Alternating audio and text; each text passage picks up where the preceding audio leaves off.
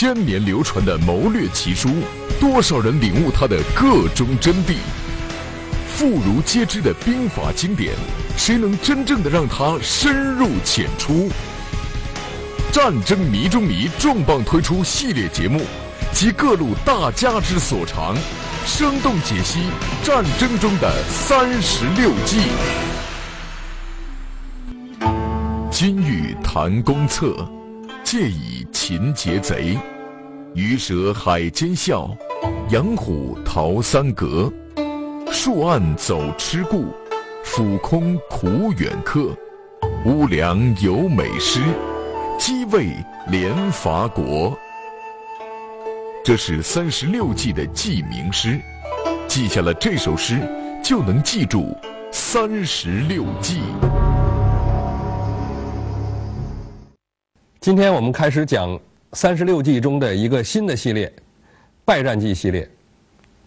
三十六计从第三十一计美人计到第三十六计走为上计，通称为败战计。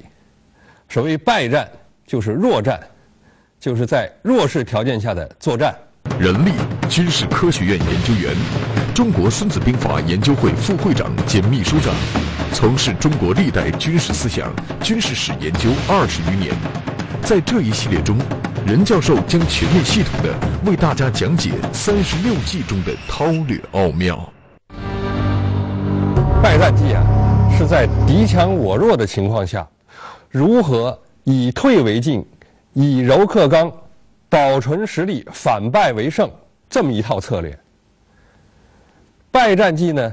又是三十六计中的最后一套策略，它与第一套策略就是胜战计相互对应，就构成了在战争实践之中敌我力量对比的两个极端。胜战计就是优势之中的最优，那么败战计呢，就是劣势之中的最劣。那么败战计呢？一共有六个计策组成，它们分别是美人计、反间计、控城计、苦肉计、连环计和走为上计。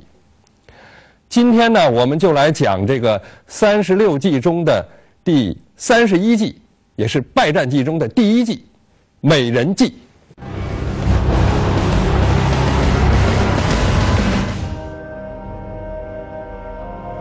记载美人计比较早的史料是《韩非子·内储说下》。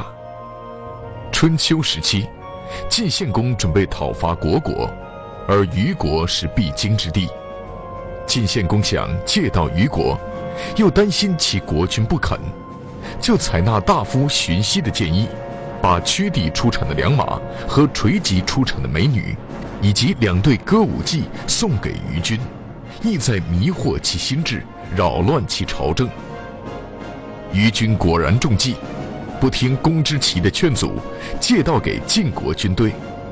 结果晋国灭掉了虢国，回师途中顺手牵羊，又灭掉了虞国，俘获了虞军。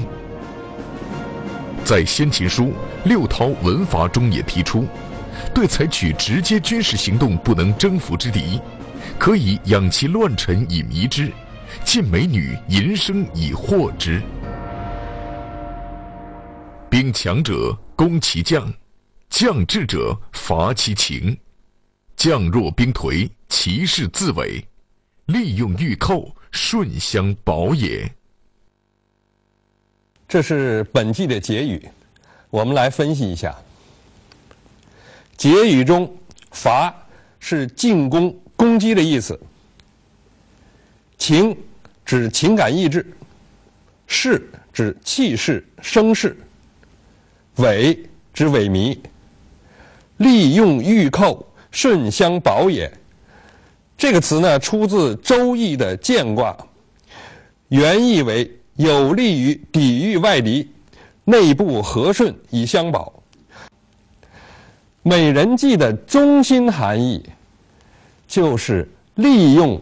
对方的统帅或者将领在情感意志方面的弱点，采用声色犬马等物质诱惑手段，来消磨他的斗志，扰乱他的心智，达到分化和削弱对手的目的。那么，美人计的特征呢，可以概括为以下两个方面：第一，攻其将。此计的针对的对象主要是敌方的统帅、将领，或者是关键人物。第二，伐其情。此计的要点是投其所好，攻其弱点。那么，在战争史上，使用美人计的例子是很多的。我们下边就来看一看，有哪个战例成功的运用了美人计。第一次世界大战中，以跳脱衣舞闻名的荷兰美女马特·哈里就被当时交战的德国和法国所利用，而马特·哈里就成为上个世纪最富传奇色彩的。双重女间谍，王仲春，国防大学教授，中央国家机关宣教团外交军事组副组长。今天，王教授将为我们讲述第一次世界大战中德法两国利用美人计造就最富传奇色彩的双重女间谍的故事。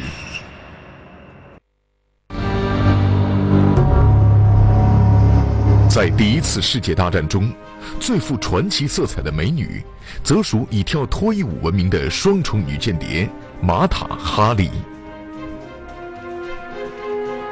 玛塔·哈里是个混血儿，原名叫玛格丽特·格特鲁德·范泽勒。1877年出生于荷兰北部的一个小城。婚后，她随丈夫来到印尼爪哇岛，但丈夫酗酒，还经常殴打她。一八九九年，二十二岁的她不堪受辱，愤然与丈夫离婚。后来，玛格丽特迷上了爪哇舞蹈，并潜心练习。为了纪念自己的心声，他给自己起了一个新名字——马塔哈里。爪哇语的意思是“清晨的明眸”。一九零三年，马塔哈里来到巴黎，为了出名，他自称是东方王室的后代。然后打出招牌，大肆宣传和表演脱衣舞。他以性感的肚皮、撩人的舞姿，很快成为闻名全欧洲的脱衣舞星。许多权贵们纷纷拜倒在她的石榴裙下。第一次世界大战爆发之前呢，马特哈里正在德国巡回表演。德国谍报机关呢认为，这个令许多权贵所倾倒的女舞星啊，很可能会为他们提供他们所需要的情报。于是他们找到门上，找上门来，向他提供了二百万美元。二百万美元呢，在当时呢，无疑是一笔巨款。面对这笔钱呢，呃，马特哈里呢又惊又喜，因为他在和许多权贵接触之中呢，经常听到一些当时的重大消息，利用这些他所掌握的消息呢，呃，来赚钱，未尝不是一个好的买卖。于是他就十分爽快地答应了德国谍报机关的要求。有了德国谍报机关的金钱支持，马塔哈里打扮得更为艳丽。后来，他用姿色俘获了不少法国政府的高官和军事将领，从他们口中源源不断地套取情报。这些要员做梦也没有想到，自己在酒桌上枕头边的话，会让身边这个艳丽的女人泄露出去。不久，战争就打响了。呃，战争一开始呢，德军就从马特哈里那里获取了许多情报，不久就呃掌握了战场上的主动权。比如战争初期的马恩河战役，在英法两军开战之前呢，马特哈里就从一名即将奔赴前线的、奔赴战场的法国将军那里获取了情报。呃，在之后的一个舞会上，他就把这份情报呢秘密传递给了德国人。德国人从这份情报里就判断出了，呃，法国。法军出发的地点和他们的战略企图，于是部署了重兵，进行了伏击。战争的第一天呢，就有数千名法军将士呢倒在了德军的这个枪口之下。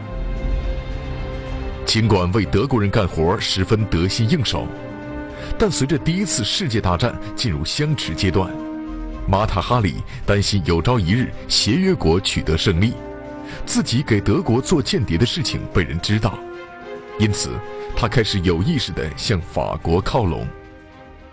关于马塔哈里后来的转变呢，呃，有两种说法。一种说法呢是马特哈里呢主动找到法国的特务机关毛遂自荐；另外一种说法呢，就是当时战争已经进入相持阶段，交战国之间呢大打间谍战，那么法国谍报机关呢也希望利用这个女人获取情报，那么马特哈里呢也非常爽快的就答应了他们的要求，他也不断的把德国方面的消息呢向法国人传递，结果呢就使得许多德国的将士又倒在了法国人的枪口之下。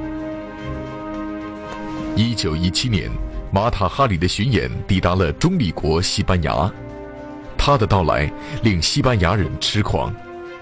在演出获得成功的同时，他的间谍活动仍在进行。他将西班牙政府的一些动态源源不断地发往柏林，但他的活动已经被英国谍报机构监视，因为英国与法国同属协约国阵营。英国方面立即将他的动向通报给法国反间谍机构。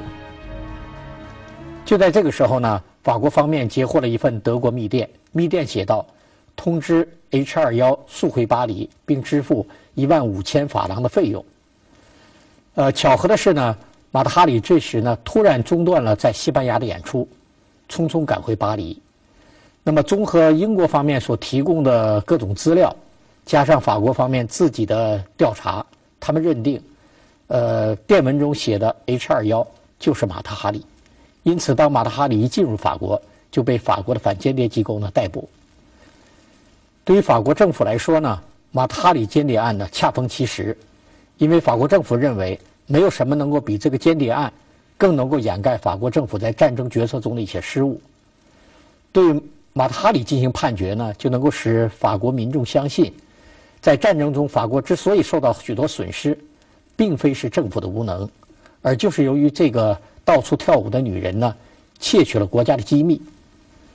为此呢，法国政府呢对马特哈里提出了指控，指控他在战争期间利用自己的美色，窃取法国的国家机密，向德国人传递这个情报，致使数万法军将士在战争中死亡。最后，马塔哈里被判处死刑。据说，马塔哈里的死刑也颇具特色。那是一九一七年十月十五日，马塔哈里打扮得十分艳丽。他头戴一顶宽檐黑帽，手戴一副黑色的羊皮手套，脚穿一双漂亮的红舞鞋。在巴黎郊外的空地上，当行刑队员按照惯例要给他蒙上眼睛的时候，马塔哈里拒绝了。这名传奇的女间谍在枪手扣动扳机前，竟向他们送去了最后的飞吻。那年她四十岁。马塔哈里死后，爱好艺术的法国人仍然缅怀她的艳舞，并将其头颅保存在巴黎的博物馆中。她的经历也被拍成电影，而且在她的荷兰故乡吕伐登小镇，还为她建了博物馆。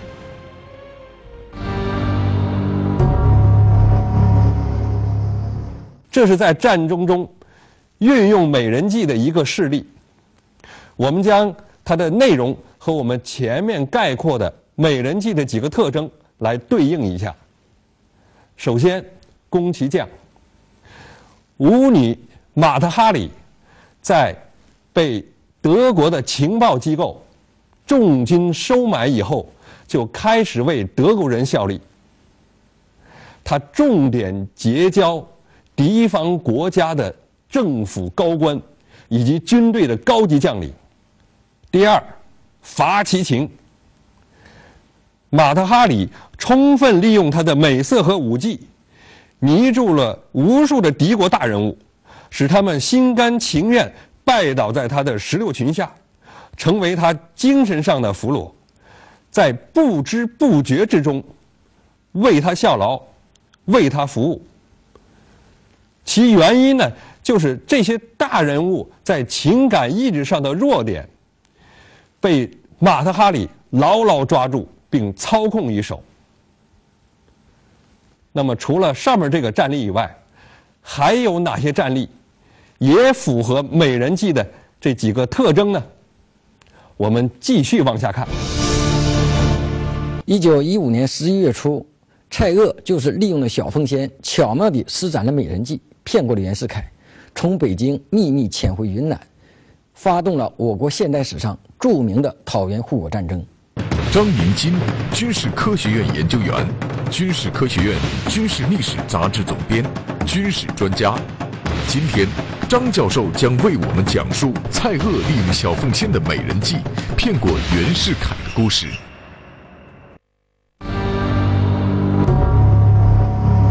一九一一年十月，孙中山领导的辛亥革命推翻了大清国的封建王朝，建立了中华民国。但是，由于资产阶级民主革命者的软弱和妥协，北洋军阀政府的头子袁世凯却在一九一二年三月窃取了辛亥革命的成果，当上了中华民国的大总统。袁世凯虽然当上了中华民国的大总统，但是他并不满足。他梦想的是要黄袍加身当皇帝，因此在北洋政府的内部啊，一场以袁世凯为主角的伏逼帝制的闹剧，便在紧锣密鼓声中啊拉开了序幕。他先是找了一帮御用文人为他伏逼帝制大造舆论，但是袁世凯伏逼帝制这是一种历史的倒退，所以说当时除了他身边的那些阿谀奉承之徒啊为他伏逼帝制大唱赞歌之外，更多的有识之士对袁世凯这种倒行逆施的行为采取了抵制和反对的态度，因此在全国范围内迅速爆发了一场反对复辟、保卫共和的运动。在这场运动当中，率先举起讨袁护我大旗的，就是我国现代历史上著名的爱国将领蔡锷。蔡锷是湖南邵阳人，字松坡。一九一一年十月，辛亥革命爆发后，蔡锷领导云南新军起义胜利后，担任云南军政府都督。后来因为反对袁世凯复辟帝制，被袁调离云南，由一方诸侯改任参政院参政等虚职，软禁在皇城脚下的棉花胡同，被袁世凯派人监视起来。但是，蔡锷反对帝制、保卫共和的决心依然未改。为了避免遭到袁世凯的暗算，他采取了美人计的策略，故意与当时云集般的名妓小凤仙整天混在一起，经常在八大胡同饮酒看花，并不再过问政事。有时还让小凤仙把云集班的戏班请到家里，和他们在一起排练唱戏。因此，袁世凯也渐渐把蔡锷看成是失智之人，而放松警惕了。蔡锷虽然整天和小凤仙待在一起，饮酒看戏，不理朝政，他给袁世凯一个假象，浪迹酒色当中，是吧？但是他在暗地里呢，却在秘密地联络云南、贵州的一些老部下和好友，正在积极进行讨袁护国战争的准备工作。因为他知道他是被袁世凯严密监视起来的，所以说他平时很少外出活动，但是他的府上经常有人来往。这一切就不能不引起袁世凯派出那些侦探的警觉和注意。一九一五年十月中旬的一个早晨，蔡锷还没有起床的时候，听到门外传来了一阵吵杂声。他的门卫说：“这里是蔡将军的公馆，不允许你们随便进来搜查。”但另一个粗暴的声音就说：“我们不管什么蔡将军还是右将军，我们是奉命行事，我们一定要进去搜查。”随后啊，就有十多个士兵冲到了他的院子里来。进行了一番搜查，没有发现什么。最后，他们来到蔡锷的卧室，发现蔡锷和小凤仙还没有起床，便赶忙谢罪啊，就告辞了。对此，蔡锷非常气愤。等这帮人走了之后，他就拿起电话，找到了北洋政法的军法处处长，质问这到底是怎么一回事。这位军法处长啊说：“呃，我不知道怎么回事，等我查清了之后再向将军汇报。”所以说，当天的下午，这位军法处长就来到了蔡锷的家中，登门谢罪。其实呢，他也是想借这个机会啊，到蔡锷的家中侦查一下，看看有有没有什么异常的情况。他向蔡锷解释说，上午的事情是一场误会，是那位带队的排长找错了人家，误闯到您的府上。现在我已经把他逮捕法办了，准备下一步把他枪决掉。但是这件事情给了蔡锷以紧迫感，他心里很清楚，袁世凯已经起疑，时间不多了。因此，从发生蔡公馆被搜查的事件后，蔡锷为了避免袁世凯的加害，就不再临朝政，几乎天天和小凤仙在一起赏玩看戏，以迷惑袁世凯。直到十一月初的一天，蔡锷授意小凤仙出面，以他的名义在蔡公馆内设宴唱戏招待客人。他暗中机警地溜到北京东站，并装扮成普通旅客，在他人的护送下潜伏到了天津，再由天津乘船转到日本回云南，率先举起了讨袁护国的大旗。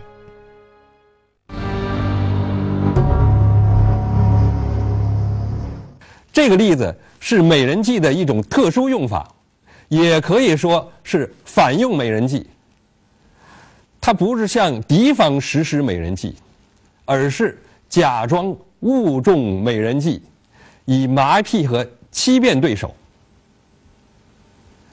那么，如果换一个角度呢，我们也可以看出，它完全符合我们前面所概括的美人计的几个特征。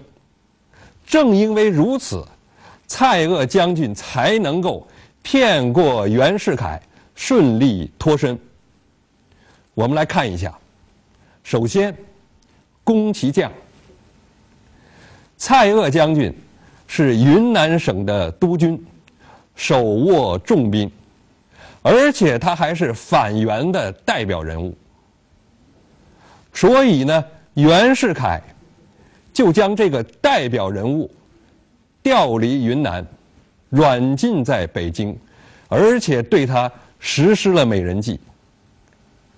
那么蔡锷将军为了摆脱袁世凯的控制，就将计就计，假意整天和小凤仙混在一起，以此呢来迷惑袁世凯。那么这样一来呢？袁世凯就感到这个最危险的人物，已经逐渐不对他构成什么威胁了。第二，伐其情。蔡锷将军呢，假装为酒色所迷，意志消沉，请了长假，不再过问朝政，由此呢，就迷惑了袁世凯。使袁世凯放松了对他的戒备。那么，通过以上两个战例呢，我想观众朋友们对美人计的这些特征已经有了一个大致的了解。那么，也许有些观众呢还有一些疑问，我们在这里呢设立了一个互动环节，就专门来回答观众朋友们的提问。那么，现在这里呢就有一个观众提出的问题。美人计为什么是败战计中的敌计？作者这样安排有什么用意呢？一般来说，败战计是在我方处于劣势之下所使用的一套计策。那么美人计呢，在其中是有代表性的。败战计的谋略精华就在于，在敌优我劣的情况之下。尽量避免用直接的军事力量与敌人死打硬拼，而应该设法找到敌方的弱点，尤其是在敌方的统帅或者将领他们在心理、情感、意志方面的弱点，作为我们攻击的突破口，采取阴柔的手段。采取各种物质诱惑的手段，来发动攻势，以此来消磨他们的斗志，扰乱他们的身心，削弱敌方的战斗力。那用范蠡的话来说呢，就是进敌阳节，引我阴节，以夺之。那么美人计呢，是。以柔克刚之计，是攻心夺志之计。它可以很好的体现败战计的要求和特点。那么，在败战计的后面的几个计策之中，也包含有类似的内容，但是美人计是最有特点、最有代表性的。所以，作者把它作为败战第一计，是有其用意的，而且也是非常恰当的。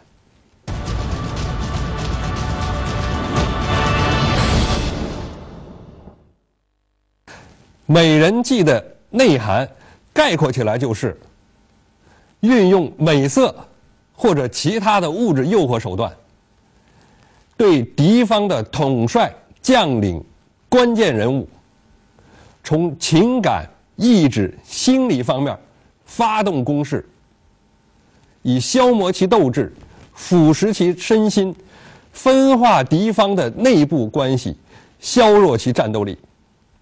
或者呢，是以此来控制对手，使其按照我方的意愿来行动。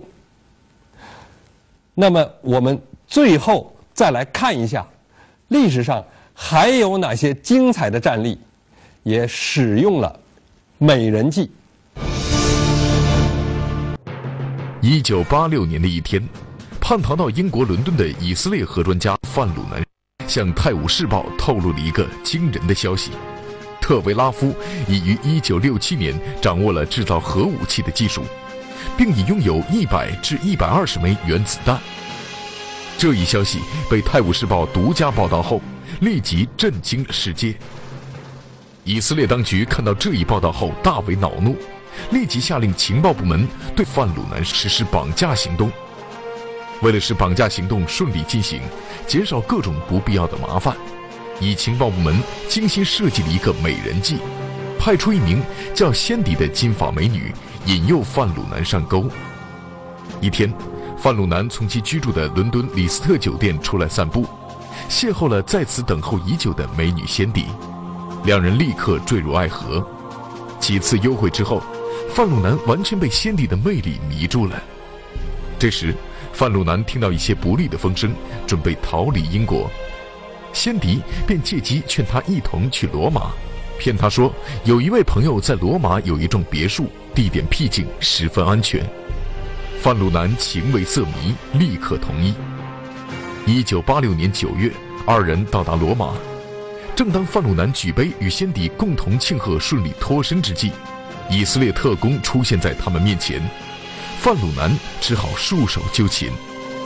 不久，范鲁南被押回以色列，在法庭上以叛国罪名遭到起诉。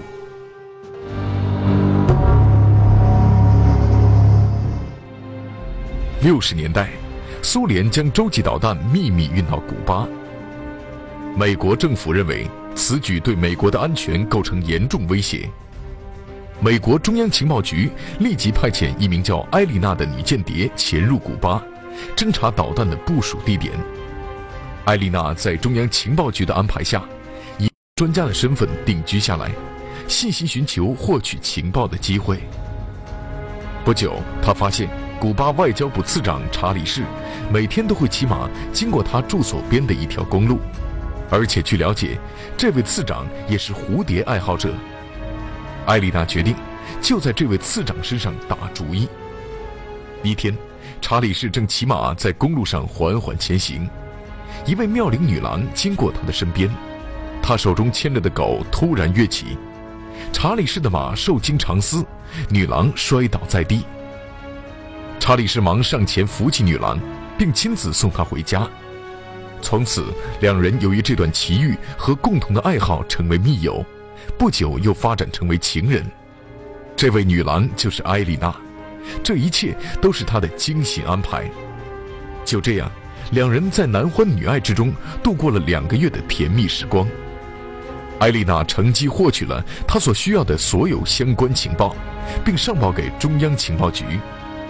美国特工按照艾丽娜提供的情报，成功炸毁了古巴的洲际导弹秘密基地。等到古巴情报部门对艾丽娜的身份产生怀疑之际，机警的艾丽娜悄然离去，返回美国。当仍然蒙在鼓里的查理士次长登门去找她寻欢时，被等候在那里的古巴反间谍人员当场逮捕。